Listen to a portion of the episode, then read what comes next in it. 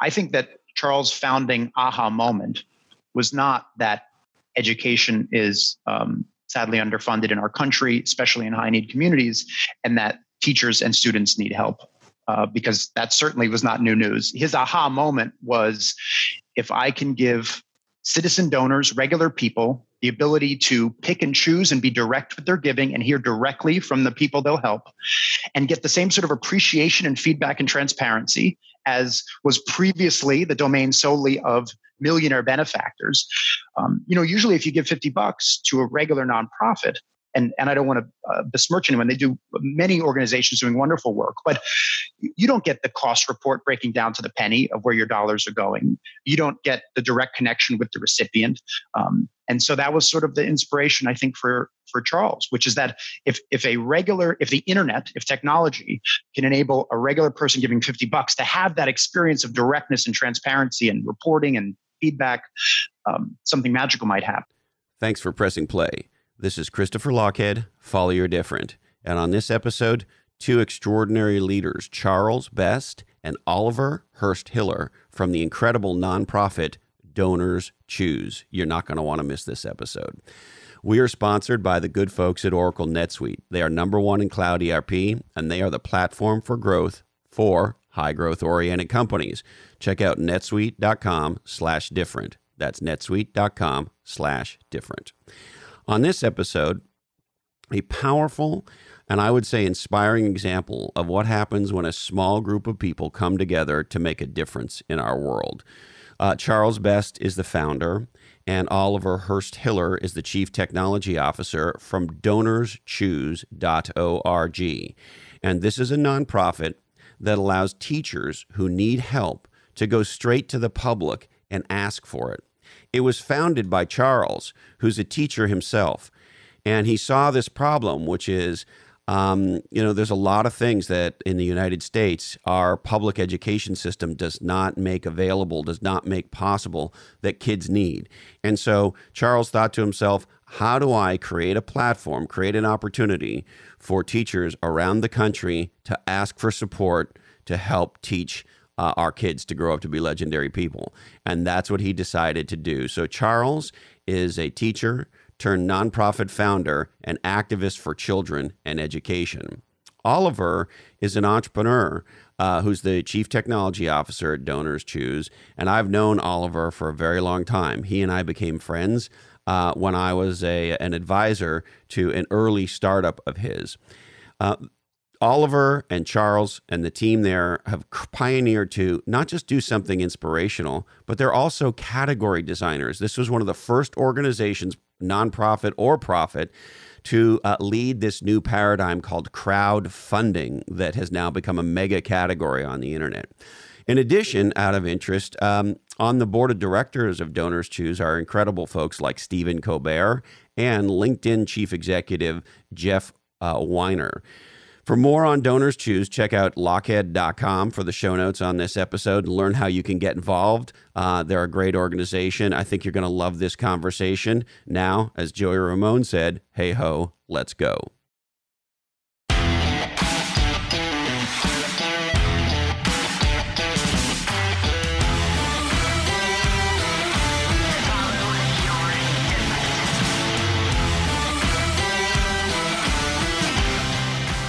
I joined up uh, in 2006. Uh, Charles had the, the, the, organization, even though it was early days, had just won an award from Stanford Business School and from Amazon, uh, dubbing it the most innovative nonprofit. Yeah, yeah, but who country. are they anyway? I mean, come on. Did you get involved with some serious people? Yeah, seriously. And so, uh, but but even at that juncture, we were just 30 people. But Charles Charles had had long since figured out the model, and he founded it out of his public school classroom in the Bronx, where he was a teacher. Charles, can I tee you up? Can you can you uh, can you tell it? Can you tell us how it all began?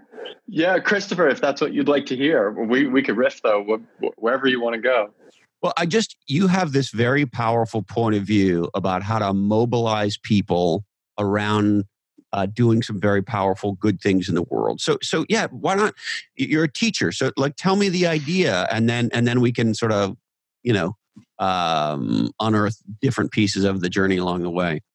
Yeah, yeah. Well, well, before we were able to pull Oliver away from the World Cup games that he was most committed to uh, when he was thinking about what he would do next in, in 2006, I was um, before that I was I was teaching at a high school in the Bronx, taught there for five years, taught history and English, um, and a class called Virtual Enterprise, and I was like teachers all over the country, spending my own money on school supplies for my students and my colleagues were doing the same. And then we would talk, usually in the teacher's lunchroom, because we had like, there's like that little private teacher's lunchroom off of the cafeteria. And that's where we would talk about all the stuff we wanted our students to have that we couldn't go into our own pockets to buy a, a novel that we wanted them to read, a, a, museum that we wanted our students to visit, uh, a science experiment we wanted to do. And all these ideas needed some materials to, to happen, right? Like whether it was $200 for a class set of that novel or $600 for the bus and the museum entry to take our students on that trip. All these ideas needed micro funding. And this is years and years before crowdfunding was a word or a thing, but it just it just struck me that there were people out there who've, who've long wanted to support public school classrooms, but maybe they're skeptical about writing a check to the district central office and, and that check going into a black hole. And, and I just figured, all right, if, if those people could actually see where their money was going and they could choose between all these ideas that me and my colleagues have for helping our students, well, then maybe we'd actually we'd have a way to give our students that that book and take them on that field trip and so the original idea starts off essentially as crowdfunding uh, in this case for schools but of course uh, uh, as i understand it if i remember right even from the beginning you thought well schools is one thing but there's today what we call crowdfunding could be used to fund a lot of charities and what if we created this platform where people who want to fund awesomeness you know to, look, look, can I say it this way? Is this the wrong way to think about it? Are you the Kickstarter of charities? Is that a way to think about it, or how should I think about it? Yeah, that, that's a that Kickstarter for public school teachers is is uh, is is the simplest phrase, and and we got going. I think I think about seven years before Kickstarter was founded, and it was so actually at the time. Um, the, the first news story about our site compared us to a philanthropic eBay because that was like the only parallel that they could yeah. draw at the time with like a two-sided marketplace and people connecting.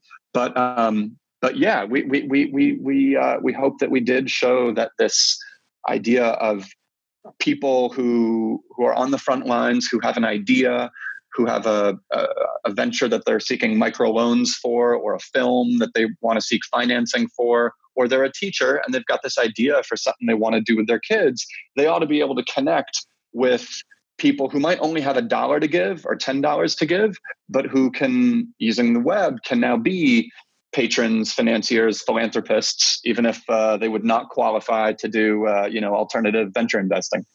Well, and what I love about you, what you folks have done is you you're pioneers in this kind of micro finance idea as well like if i sort of i think in venn diagrams you know so if i sort of think about the things that you pulled together you know people's uh, huge desire to give and contribute and be charitable obviously I think if you're a human being with any kind of a, if you're any kind of a real human being, you have some desire to make a difference, to make a contribution at, whatever level in whatever ways, right? So I think that's a natural human thing. We want to make the world a different place.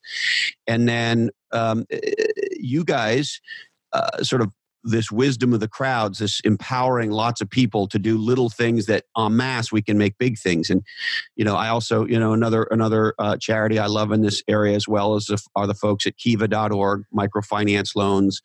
Uh, really pulls on my heartstrings. Uh, and so y- you and Kiva and a handful of others, you'll tell me, but you've really been at the forefront of this essentially crowdfunding for good causes. Yeah, you know, I would, I, at the risk of Charles, let me interrupt because you're going to, you're going to say inevitably something modest, and I'm going to uh, say is I can brag for you, which is that um, I think I think Charles uh, invented the category. Uh, there, we can't find any evidence of crowdfunding uh, prior to donorschoose.org. In fact, I'll give you two. Well, uh, uh, Fred Wilson, who was on our board for 10 years and who was first money into Kickstarter, has said as much. Uh, we recently had his partner, uh, Jerry Colonna, on the podcast. Oh, that's awesome. Yeah. So, way, you should read Jerry's new book, Reboot. Holy shit. Woo, that's a book. Sorry, Good. So, so uh, yeah, we so so uh, uh, other people may have had this idea, but ideas are cheap, and I think Charles was the first person to actually make it work. And he did this pre-Facebook. I think it was pre-YouTube. Um, certainly, and, and, and in fact, one other anecdote I'll share is that. Uh, I, I have the honor of having, I was high school classmates with the founder of Kickstarter, Perry Chen. We were in the same prom limo. Uh, I'm glad to go on record about that.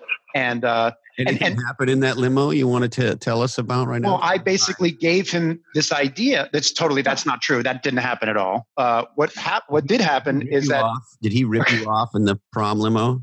no, Perry's a good guy. He and, and I remember after I'd been at DonorsChoose.org for a couple years doing this with Charles, Perry rang me up and said, "I got an idea for a thing, and it's inspired by what."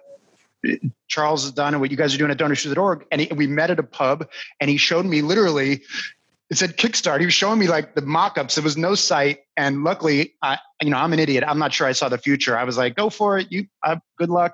And there he goes and builds it. And uh, so, so I think you can draw it. And Kiva, we're good friends with those folks, and uh, love what they do, and have been in touch with them from the beginning. And so, I think, I think all these things, the lines you drew, are exactly right. And uh, and and and one other, not to get ahead of ourselves, but I think about one thing Charles and I can touch on later is sort of the evolution of crowdfunding, which which has been interesting for us to witness. Uh, at the beginning, we definitely wrestled with folks never having given in this way before. We want you to team up with a stranger to help another stranger. And we spent many years trying to, this was not how people used to do in philanthropy. And um, and, and and it was a challenge and i think we did we surmounted it but but it was it, it was it was tough going. And then i think there was this period when with the birth of kickstarter and indiegogo and gofundme where then now crowdfunding becomes somewhat mainstream and that's without question helpful to us because people say oh i get it i get it. I'm teaming up with some strangers to do a greater thing. Um, and then and then to come full circle we're now at the point um, uh, at the risk of perhaps airing some of our dirty laundry but in sharing our challenges because um, that's what that's in part what this is about. Uh, one of our recent challenges is, is crowdfunding is now so mainstream, and as you know, crowdfunding doesn't always work out, and the money doesn't always go where it's supposed to. Um, and we have a bunch of measures in place to ensure that that doesn't happen. We're a little different, um, but what it's meant is that some school districts have looked at crowdfunding. They looked at say GoFundMe, and they say, "Oh, this makes us nervous." We don't want teachers going on GoFundMe asking for stuff. What if they're not a real teacher? What if it's not a real classroom? What if the stuff doesn't go to them? And so then they will pass a policy, and the policy will say, um, you know, no crowdfunding. And then all of a sudden, we hear from teachers who say, wait, wait, wait, I got a problem. We've been using your site for years, and now the district passed this thing, and it's sort of a baby with the bathwater situation. And then we then have to recover. So um, anyway, this this is one of the things that we witness, right, as we go from the birth Charles inventing this category, and then it gets big, and now we're now we're dealing with some of the fallout. Yeah, but it, that's a natural evolution, right? And, and, and, I think it's great. And I think if you're an educator, if I'm a principal, uh, I got to understand this is the future, isn't it? I mean, I don't know. I'm not an expert in this thing, but I got to believe part of how we solve the education problem in the United States, which we all know is a massive problem, is we tap into individual people who want to support, in this case, individual teachers, right? With initiatives that they're trying to do. And I don't know, you tell me, what are the top three to five things that teachers are looking to get done when they set themselves up on Donors Choose? We see, you wouldn't be surprised, huge numbers of requests for books, although rarely, if ever, for textbooks. Teachers use our site because they want to go beyond the chalkboard and beyond the textbook. And so they're requesting novels and just like books that, you know, give you a love of reading. So, so that, that would probably be the top one. And then, um, Chromebooks and, and uh, devices that can enable students to access the world of personalized learning. A lot of the technology requested on our site is for students with disabilities. And then after that, after books and after technology, you start getting into stuff that, unless you're in the education world, you might not have heard of, like flexible seating. Um, Donors Choose exhausted the worldwide supply of wobble stools about three years ago because teachers on our site had realized how helpful it is to let a kid wiggle uh, to, to let them like sit on an exercise ball. To, there are even these like thick rubber bands that let you like I don't know work out your quads while you're uh, under the desk. Um, and and it, it, there are all these kids with a lot of physical energy, and if they're able to express their their physical energy while sitting at their desk, they can pay much better attention to their teacher. And so classroom teachers realized this a long time before academia, certainly before the government, and even before education company providers themselves. And so that's why we exhausted the worldwide supply of wobble stools uh, was because teachers, you know, were, were hip to this to this innovation before anybody else. So anyway, after books and technology, you start you start really learning from teachers what we ought to be paying attention to. And Christopher, one that. of the go ahead. Oh, I, go ahead. I, I, I, was going to say that one of the um, most powerful things I think about this this this philanthropic marketplace, which really is a, a, collection of teachers' best ideas for things they want to do with their classrooms that they can't afford, is that there's this amazing long tail to it all uh, we typically have on the order of 50,000 projects on the site from all over the country. And on, you know, during our busy season, that number will get up 70, 75,000 project requests. In addition to the, to the, the geographic um, diversity, which is, which is truly all over the country, this long tail lets donors express a real specific interest, the thing that they're passionate about, the thing that inspires them, their favorite book from high school, uh, the sport they played when they were in school, or it could be they want to support the school down the street, or maybe they're passionate about teaching kids to code, or they love yoga. And by the way, there's teachers using yoga in the classroom uh, to, to help the kids, and you can fund all those things. And so, uh, along those lines, I, I, I saw that um, recently you had uh, Gibby Booth Jasper of dyslexia is a superpower.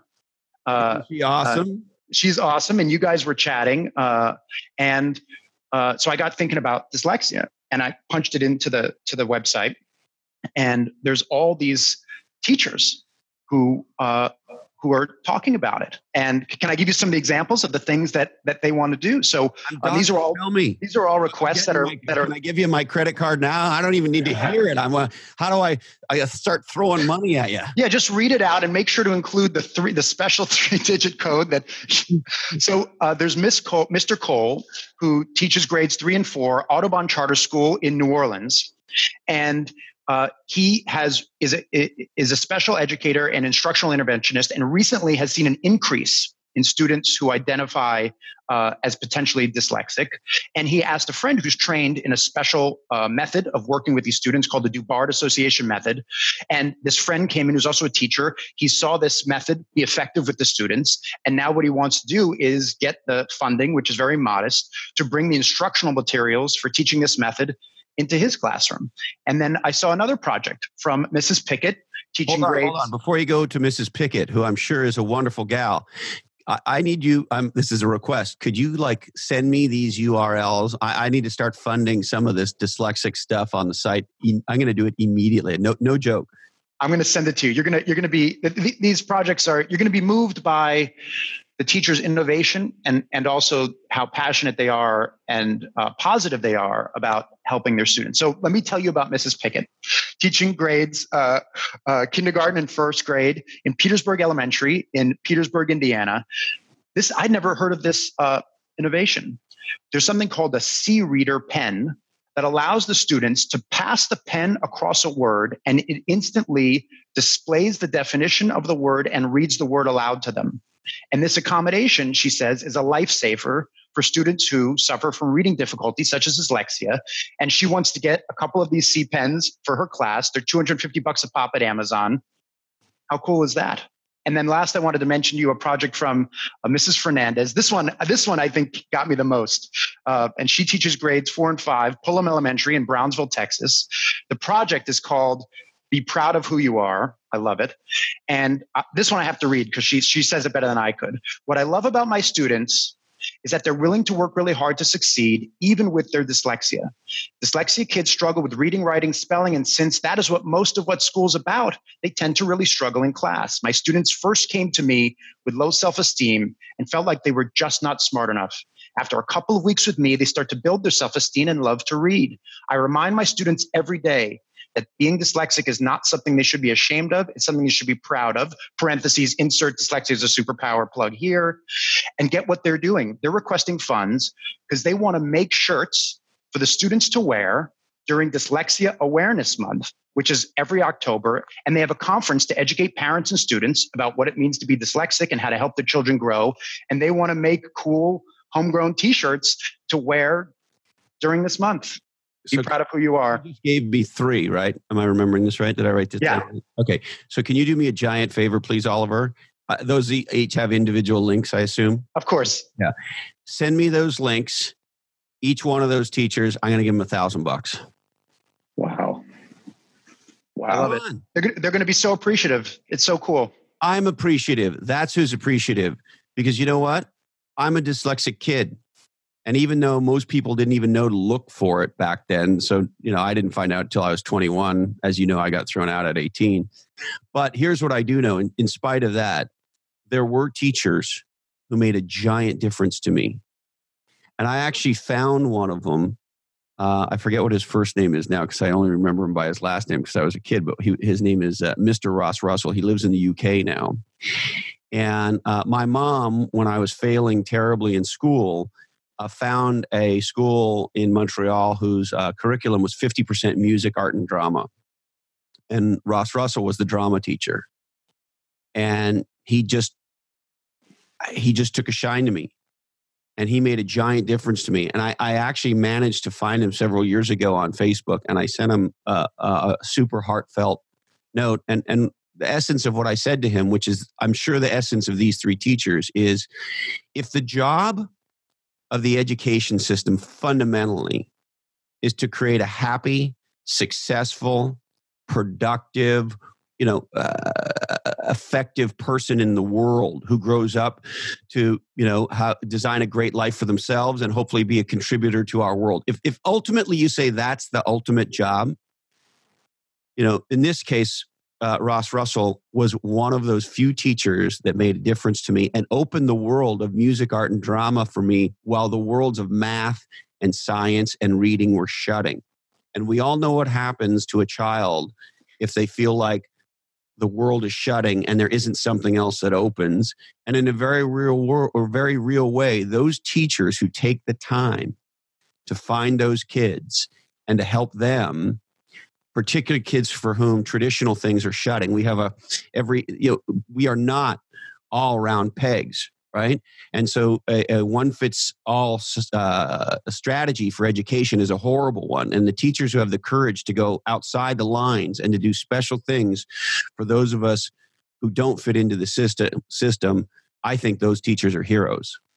I think that really is the story of the website, which is that um, teachers, frontline educators, they are our heroes, and uh, they're they're working around the clock, and they're not usually paid very well, and they do it because they love helping these kids and inspiring them. And, and we believe they're the experts in what's best for these kids. And that's why the site is built to basically let them go direct to uh, the what we call citizen donors, the person who gives 50 bucks at a time, or in your case, bigger ticket. Thank you, Christopher. Uh, and, and also uh, 50% of our donations actually come from corporations and a couple foundations. And so we've had a lot of success. I, and, and I think that the essence of it is uh, the diversity of, of, projects in terms of topic and geography.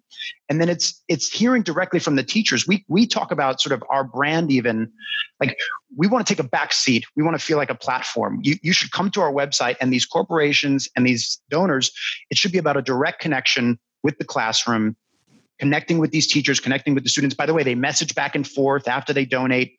Uh, they hear back, they get pictures, they get thank you notes, and um, I don't know. I, I I I like that when it feels like we are taking a back seat, and it's that connection which is the most powerful. The other thing I find fascinating about what you folks have done is when you hear people talk about the education system, they often very quickly, within a sentence or two, go to, and then the government and the system and, and, and, all these things that the thing is supposed to do this giant i don't even know what the system is who the fuck's the system right what I love about what you guys are doing is all that's true. And does the government need to do this? And, you know, like, for example, in California, it makes me crazy that dyslexic kids to get extra help and extra time need to be classified as disabled. Go fuck yourself. they're not disabled. Anyway, but um, uh, what I love about what you guys have done is you said, yeah, okay, well, there's the system and there's this and there's Congress and there's the state Senate and there's the school board and I don't know what. It's a morass of who knows what. You said, hey, Charles, let's be an entrepreneur, right? What, what can I do? How can we create a platform? And does the system need to change? Sure. But you're, you're changing the system by using an entrepreneurial mindset and technology to harness the natural human desire we all have to contribute and make a difference and to put these small donors in touch with teachers that need a couple of bucks here and there for added things and swizzly chairs and I don't know what. I, I, tell people that I think, um, and Charles uh, could correct me if, if I've got this uh, slightly wrong, but I think that Charles' founding aha moment was not that education is um, sadly underfunded in our country, especially in high need communities, and that teachers and students need help. Uh, because that certainly was not new news. His aha moment was if I can give um, citizen donors, regular people, the ability to pick and choose and be direct with their giving and hear directly from the people they'll help and get the same sort of appreciation and feedback and transparency as was previously the domain solely of millionaire benefactors. Um, you know, usually if you give 50 bucks to a regular nonprofit, and, and I don't want to uh, besmirch anyone. They do many organizations doing wonderful work, but you don't get the cost report breaking down to the penny of where your dollars are going. You don't get the direct connection with the recipient. Um, and so that was sort of the inspiration, I think, for for Charles, which is that if if a regular, if the internet, if technology can enable a regular person giving 50 bucks to have that experience of directness and transparency and reporting and feedback, um, something magical might happen. And and 840 million dollars later, I think it has. Unbelievable. 840 is the number so far. Yeah. And so let me maybe let's go there, Charles. What was your thinking? I would call what you guys have done to, to Oliver's point, you know, radical transparency in a way that traditional, to your point, Oliver, traditional um, uh, nonprofits not that they haven't tried to do good. I'm not saying that, but there's a you you're you're part of a new type of radically transparent nonprofit. Uh, tell me about why that matters, how that came to you, etc.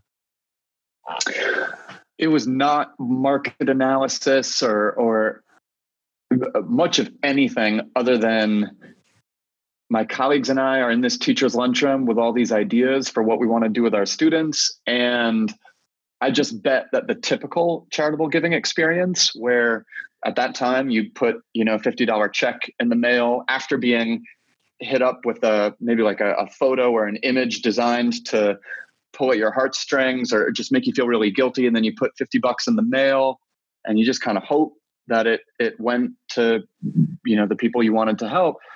That that's not a great user experience, and shoot, I wouldn't have even known the words user experience because because I had zero technology uh, uh, familiarity. But it, it, I just kind of figured we, we teachers have all these ideas, and there must be folks out there who'd want to engage directly with us teachers and and and with these ideas. And if we could show them where their money went, we'd we'd be able to do a lot more with our students and I, I, sort of maybe there's an obvious question, but I'm and, and I think I know the answer, but I really am curious to hear it from you. Why a nonprofit? Why do you say, well, hey, uh, you know, this could be a very good profitable business. We're doing a good thing for the world. There's nothing wrong with making money while doing doing good in the world. Um, why a dot org? You know, this is before. I think it was starting about ten years ago when there were more uh, purpose driven for profits and business minded nonprofits and kind of a, like a hybrid of the two. So it, it, for, it, honestly, it didn't occur to me that there even was a choice. I, I just figured we had to be a charity. Um, but I, I, I wouldn't rewind and do that over again. Oliver referred to all the companies and foundations that help students and teachers through our site. And I think we'd have a much harder time securing that support if we were not a 501c3 public charity.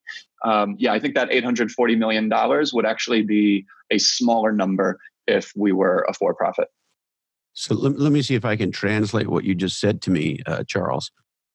Um, you making money personally took a backseat to you making a difference. That, That's a nice way to put it. Yes. Say, because you know, if you had made this thing work as an as a traditional for-profit entrepreneur, I, I'm I'm willing to bet that your personal net worth would be different than it probably is. Is that a fair statement? oh, I, I, I yeah, I, I, I, I guess so. I, um, hopefully Oliver feels the same way. I think, I think both of us feel like fortunate, uh, even compared to successful entrepreneurs of for-profit companies to be to be doing what we do. Well, and Oliver, you know, I would sort of ask you the same question in that, you know, obviously I knew you as a young entrepreneur. You, I thought you were, were then. Obviously, you still are now, but you, you're an incredibly impressive guy, very articulate, uh, had some deep technology insights. I mean, you could have go gone, on. yeah, exactly. incredibly handsome. I mean, there was people of both sexes throwing themselves at you constantly. I mean, it was it was hard to be around you walking around outside that you were so magnanimously awesome. Um, but all that said, you could have stayed at Microsoft and gone on to be a senior executive there potentially if that's what you wanted to do, or done another startup with, uh, you know, whoever you wanted to do that with, or whatever, whatever. I mean, you could have done other things that would have been much more personally, financially lucrative, and you were certainly on that path as a young uh, rock star entrepreneur. You know what happened? My story is sort of picks up where where uh, our work together left off. So I'm at Microsoft. I've been there about four years. Um, there was an election in was it two, was it 2004 that didn't go the way I wanted, and I had done a lot of volunteering, um, get out the vote stuff around the election, and actually with our good friend Matt Lerner, we did this thing called DrivingVotes.org. That was my first .org. Sorry, Charles, and. Uh, we what we did is we we rented these RVs and we drove uh, from Seattle across the country and then down to, to, New York, then down to Florida, all across the country, um, registering voters in swing states and kind of blogging about it. And you know, after I went back to work after that experience, first of all, it was it was upsetting that that um, the election didn't go the way we wanted, and we put all our blood and sweat into it, and and and and even though I really enjoyed my time at Microsoft, the people there were so smart and well intentioned, and I learned a ton. I, I, had a little trouble focusing after that. You and know, Ralph Nader really didn't have a chance. You know that, right?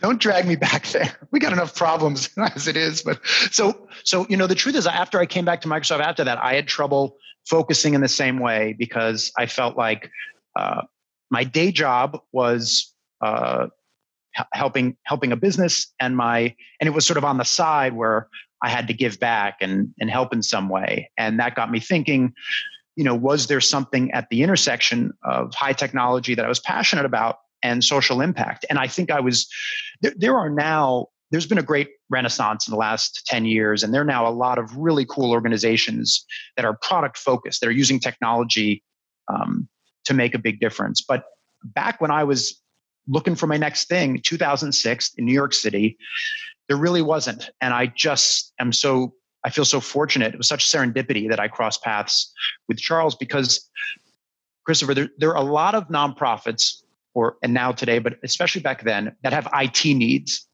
Uh, of course they do but that's not that's not what i do. I i build I like to build products um, and I like to be innovative and I like to figure out what customers want um, together with people who, who know the market well and all that stuff. And uh, I just think I was so fortunate to find this organization that um, what was really sort of, even though Charles wouldn't have described it as such at the time, was really product led uh, and, and could only do their social impact through technology, through the internet. Um, and it was just serendipity. And, and we've been, and, and anyway, it's been a, it's been a, it's been a great trip. We've been kicking butt ever since.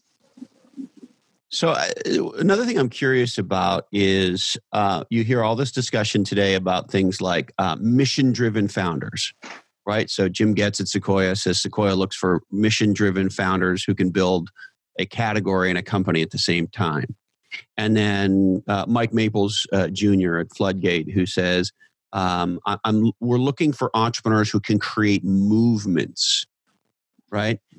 And, and, mobilize many thousands of people to action. And then there's a lot of discussion today about um, uh, creating community. And, you know, we've had uh, Gina Bianchini on and uh, from Mighty Networks and Nigel Eccles on, who uh, did FanDuel and, and now is doing Flip, this thing for podcasters. And so there's, and you know, we had Sangram Vajre on talking about how they're creating community and all this stuff, right? And so there's this huge discussion about mission driven. And then there's this huge discussion around whatever you want to call it a movement, community, high levels of engagement, you know all these ideas are swizzling around right now and there's some very powerful network effect businesses um, all these ideas are swizzling around and you guys are at the forefront of them and so maybe let me ask you for a little advice if i was a fellow entrepreneur now and saying hey i want to create a movement I want to create a community and I want to be the centering platform that mobilizes a bunch of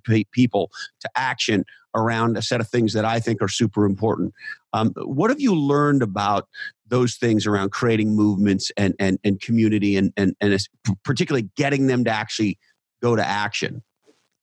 I want to hear what, what Oliver has to say on this sort of on the macro front. I'll, I'll say that within this new sector uh, that people will call crowdfunding, there are thousands of sites that you could think of as utility fundraising tools.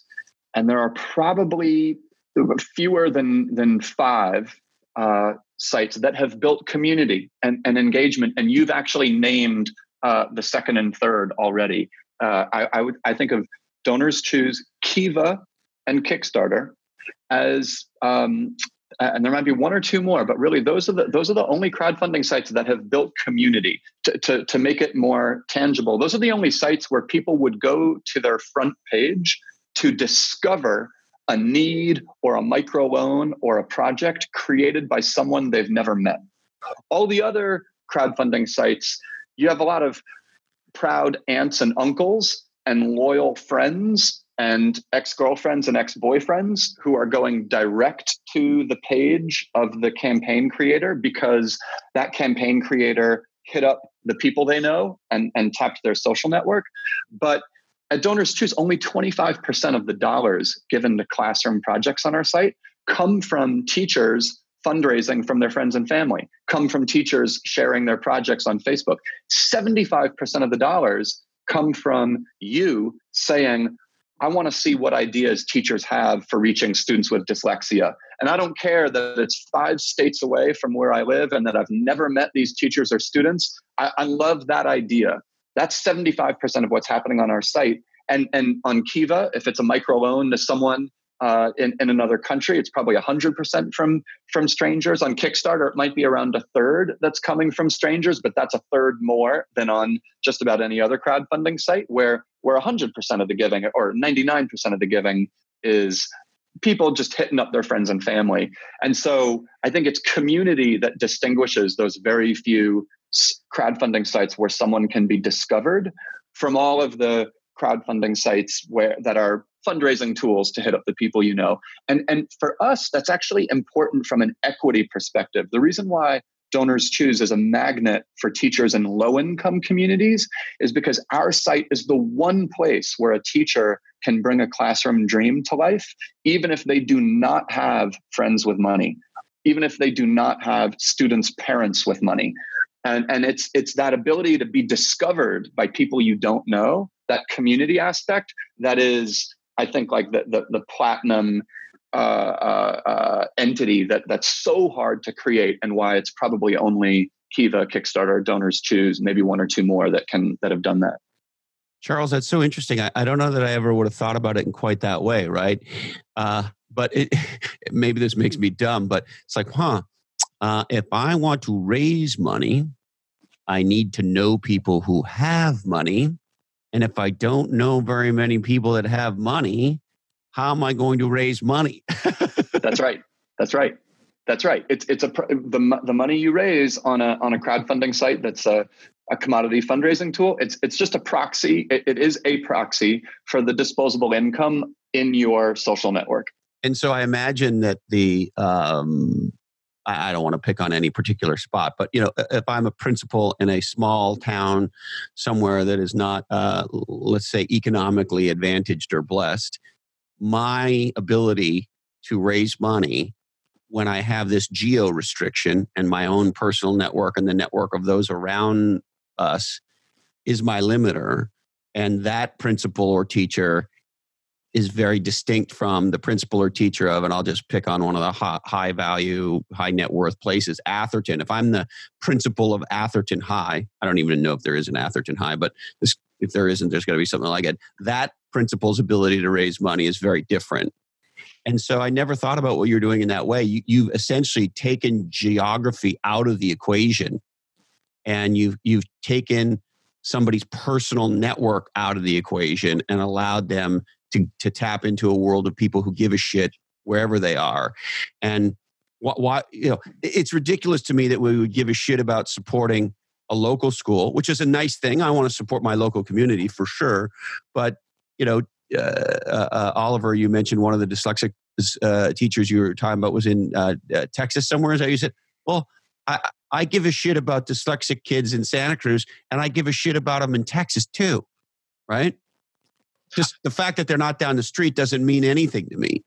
They still and exist. This is, and one thing that we hear, which is really touching, is when teachers tell their students because students ask these boxes of stuff show up and people and these are students in high need communities this doesn't happen every day and they go what's this and teachers tell us that when they explain to their students that there are strangers who have never met them who live across the country but those people are inspired by their motivation and and what they're doing in the classroom every day they say that that that, that also in addition to the raw materials and the resources is is very powerful for the students. You know coming back to your question something i think about that underpins um, part of the difference between just being a fundraising platform for your network versus a marketplace where, where, where you would feel comfortable giving to a classroom across the country uh, has to do with trust and integrity, which is a big part of philanthropy, which is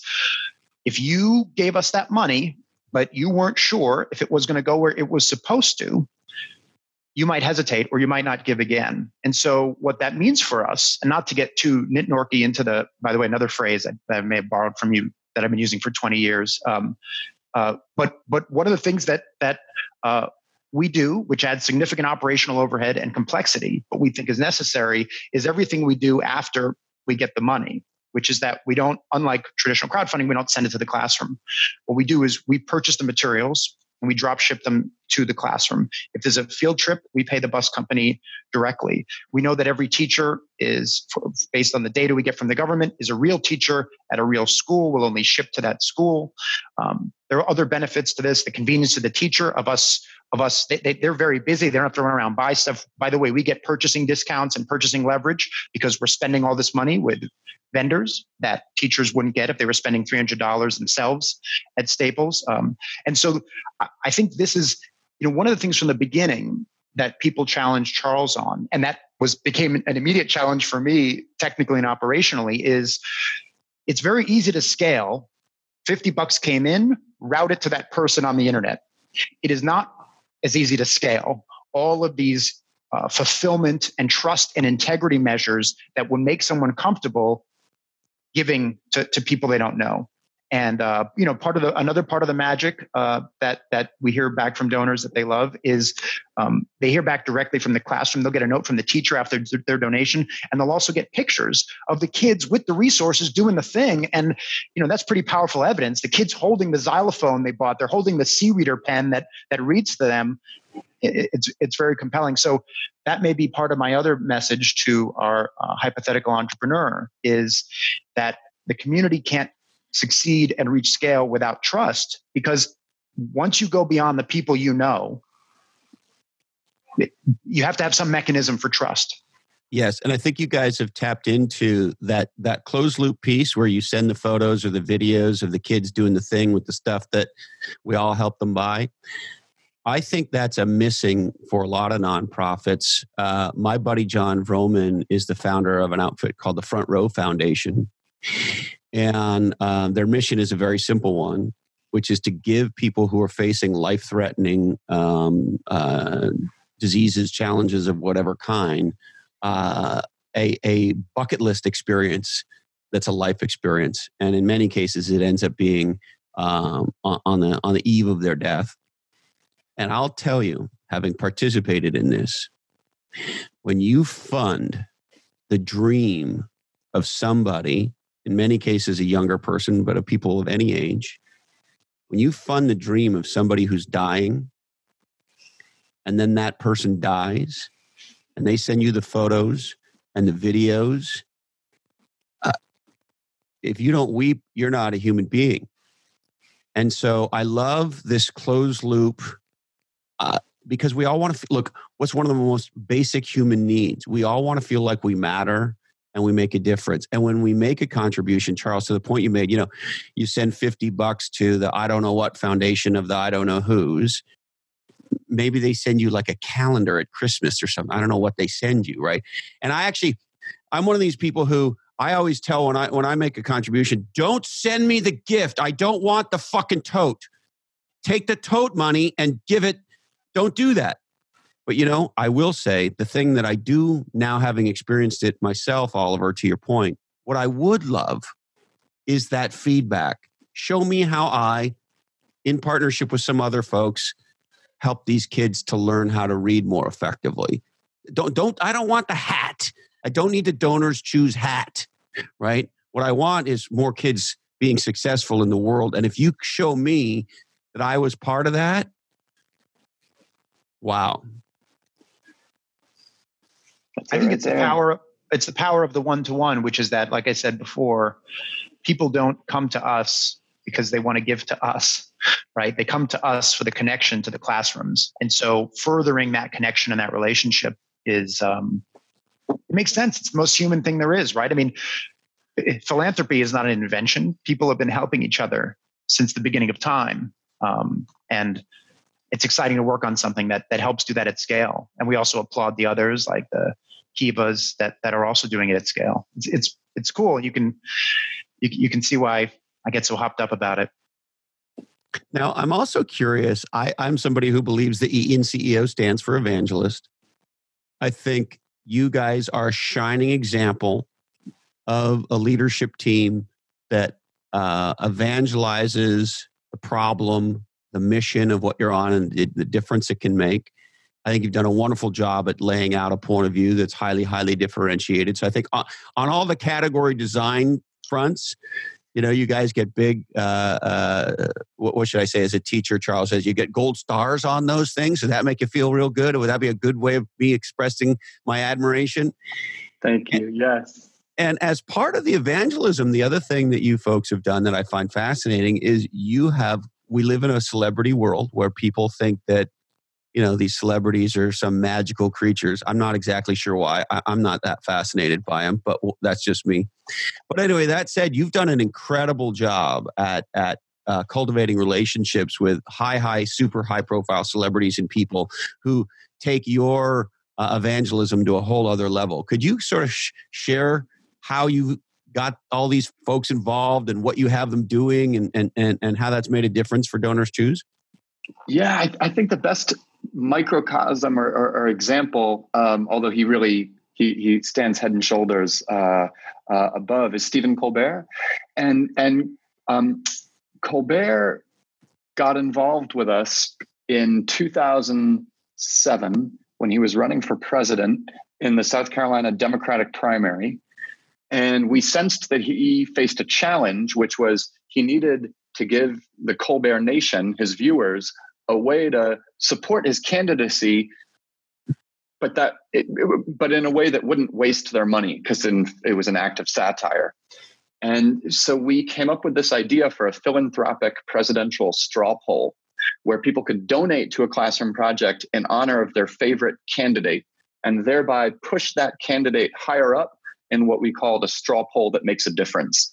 So we came up with this idea um, through through Craig Newmark, the founder of Craigslist, and uh, another board member of ours. We sort of got the idea to Colbert, and and he was like, "That is exactly what I need to light up my my viewers with you know something they can do."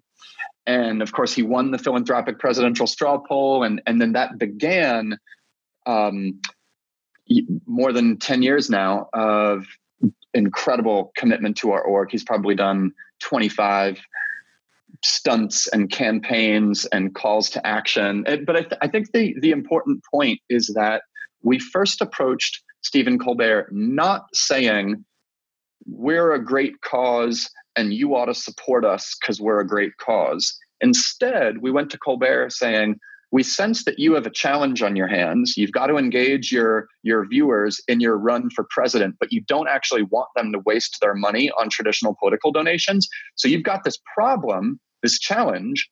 We could we could help you solve that challenge. And oh, by the way, we're a great cause. That that that was kind of secondary. And so it's almost like a kind of like a user focused uh, approach to celebrity engagement. Yeah, it's so funny because it's such a simple insight, right? Which is come up with an idea that's going to matter to the person that you want to get engaged with your thing, as opposed to, hey, we're awesome, give us money, eh? That's right. Like everybody's ask is, we're awesome, give us money, as opposed to, here's how we can help you. And oh, by the way, we're awesome, give us money. that's right. That's it. You know, Christopher. Now, it, yeah, go ahead, Oliver. I was going to say, it reminds me not to take us way back in time, and uh, Charles, I know you have to jump shortly, but um, uh, it reminds me of when my business partner Matt and I were trying to sell the software we made, and Christopher said, "Listen, let me go ride shotgun with you guys on a on a sales uh, meeting, so I can just see what's going on." And and and I will spare you the gory details. It was hilarious. It was like, in retrospect, it was hilarity, but in the moment, it was it, it, was it was frightening to see how terrible we were at it. But um, I remember afterwards, Christopher is telling us, you know, like sales 101, you guys need to shut up and listen. Why are you doing all the talking? You need to learn about them, about what they need, about their business. And and I think anyway, that that, that reminded me of it both uh, because it was it was one of our great memories. Uh, I remember even hold on, even in the elevator, leaving it when it was just the three of us. We were trying to say we were like still trying to make excuses, and Christopher was just like, "Just shut up." And it was so good. It was so good. It was just what we needed. Um, but anyway, uh, the, the long-winded point is uh, that was the connection with Colbert, which is that Charles was listening and we were listening, uh, as opposed to just leading with a pitch. And and who are some of the remind me again who some of the other celebrities are who are involved now? Oh gosh, well I'll just think most recently um, we we did a campaign called I See Me, which was about supporting underrepresented teachers, teachers of color, women, math and science teachers, teachers of, of, of all identities who want to get books and other materials that reflect their, their students' identities. And uh, gosh, John Legend and Octavia Spencer and Yvette Nicole Brown, who is uh, uh, second maybe only to Stephen Colbert as a as a champion of our org. Samuel Jackson, um, Ayesha Curry just raised a, a, major fund for for classroom projects on our site in, in Oakland and in the Bay Area. Uh, it's, it, yeah, it's exciting. I love it. Anything else you guys want to touch on before we wrap? You honestly f- phrased it. Uh, we're going to record, uh, or, or, we're going to use this uh, to to um, pitch our donors on why our org makes makes a difference. Because you you say it best, Christopher. Well, I'm flattered you say that. I think you guys say it best. I just want you to know from the bottom of my heart, I respect and admire what you're doing so much. I think you've taught us a lot about uh, the human spirit and the power of connecting the human spirit entrepreneurship and technology in a very, very unique way to make a difference. And Oliver, look, I know this may sound corny, but you and I have known each other for a very long time and allow me to be corny. I'm just so proud of you, man. Listen, the love is mutual. It's an honor. It's, this is so fun. I'm glad we did this. I'm glad we reconnected. And uh, thank you for having us. Stay legendary, gentlemen. There they are Charles Best and Oliver Hurst Hiller. I sure hope you enjoyed that conversation as much as I did. And if you know somebody in your life who would appreciate hearing this, um, why not share it with them right now? If you're listening on a podcast app, most podcast apps make it very easy to do that. Now, my friends at NetSuite uh, actually do some pretty amazing work in the nonprofit area. As a matter of fact, NetSuite, as the leader in cloud ERP, makes its applications and technology available for free to qualified nonprofits. Yeah, you heard me right. And nonprofits can access solutions specific to their needs, things like grant accounting, FASB reporting, nonprofit budgeting, and a lot more. And of course, because it's NetSuite, it all runs in the cloud and allows leaders of nonprofits to have the critical information they need at their fingertips, even in a mobile environment through NetSuite's awesome dashboards. NetSuite also offers ongoing pro bono support directly, as well as they bring their ecosystem to bear for uh, for nonprofits. It's an incredible thing that NetSuite does. And if you're a nonprofit or for that matter, a for profit business, and you want to learn how to build the foundation for growth, uh, for your business, check out netsuite.com slash different. And there you'll be able to set up a free one hour growth review with an expert in your industry. And if you're a nonprofit, just let them know that. Check out netsuite.com slash different today. Uh, I also want to tell you, by the time you hear this, um, the internet gods, uh, if they've been kind to us, uh, my new marketing podcast should be available, and it is aptly named Lochhead on Marketing. For more information on the new podcast, or I should say, Oddcast, check out lochhead.com or go to anywhere that you enjoy legendary podcasts and search for Lochhead on Marketing. All right. We would like to thank the amazing folks at donorschoose.org. This is a fantastic nonprofit, and I'll tell you, when you get an email directly from a teacher, and uh, that teacher tells you the good things that you've been able to help fund in a classroom for a bunch of kids, uh, it really changes your day and frankly your week. Check out donorschoose.org. Another nonprofit I love, onelifefullylived.org. This is the nonprofit helping you dream, plan, and live your best life. Check out onelifefullylived.org. Growwire.com. This is what growth oriented entrepreneurs are uh, reading today. Check it out, growwire.com. Another marketing podcast that I love from my friends at The Mission Check out Marketing Trends wherever you get legendary podcasts. This is one of the top marketing podcasts. It became very popular very quickly. They do an amazing job. Check out Marketing Trends podcast. Now, are you looking to scale yourself? Have you thought about getting some help from a virtual assistant? Well, my friends at Bottleneck Virtual Assistants are here to help. Check them out at bottleneck.online. That's bottleneck.online. All right, I need to remind you that this oddcast is the sole property of the Lochhead Oddcast Network, and we would love it if you shared the shit out of it. All rights do remain perturbed. We must warn you that clearly this oddcast gets produced in a studio that does contain nuts. Don't forget, please support your public schools and the kids that need your help. They are our future. They're the wing beneath our wings and all that other cliche stuff. Don't forget, it's all about the kids. and never forget that a massive disadvantage can be transformed into a massive competitive advantage. Also, want to let you know if you live in California, driving too slowly on the highway can result in a $238 fine. So don't be lame. Get out of the passing lane. Don't forget to listen to Blue Rodeo. George Carlin was right. If you haven't changed your mind lately, how do you know you have one? Thank you, Candy Dandy. I love you, Mom and Dad. And hey, Colin, this oddcast really ties the room together, doesn't it? Today, our deepest apologies go to Marcus Rust, CEO of Roseacre Farms. Sorry, Marky, we just ran out of time for you. All right. Thank you for investing part of your life with us. Uh, it means the world to me. Stay legendary. And until we're together again, follow your difference.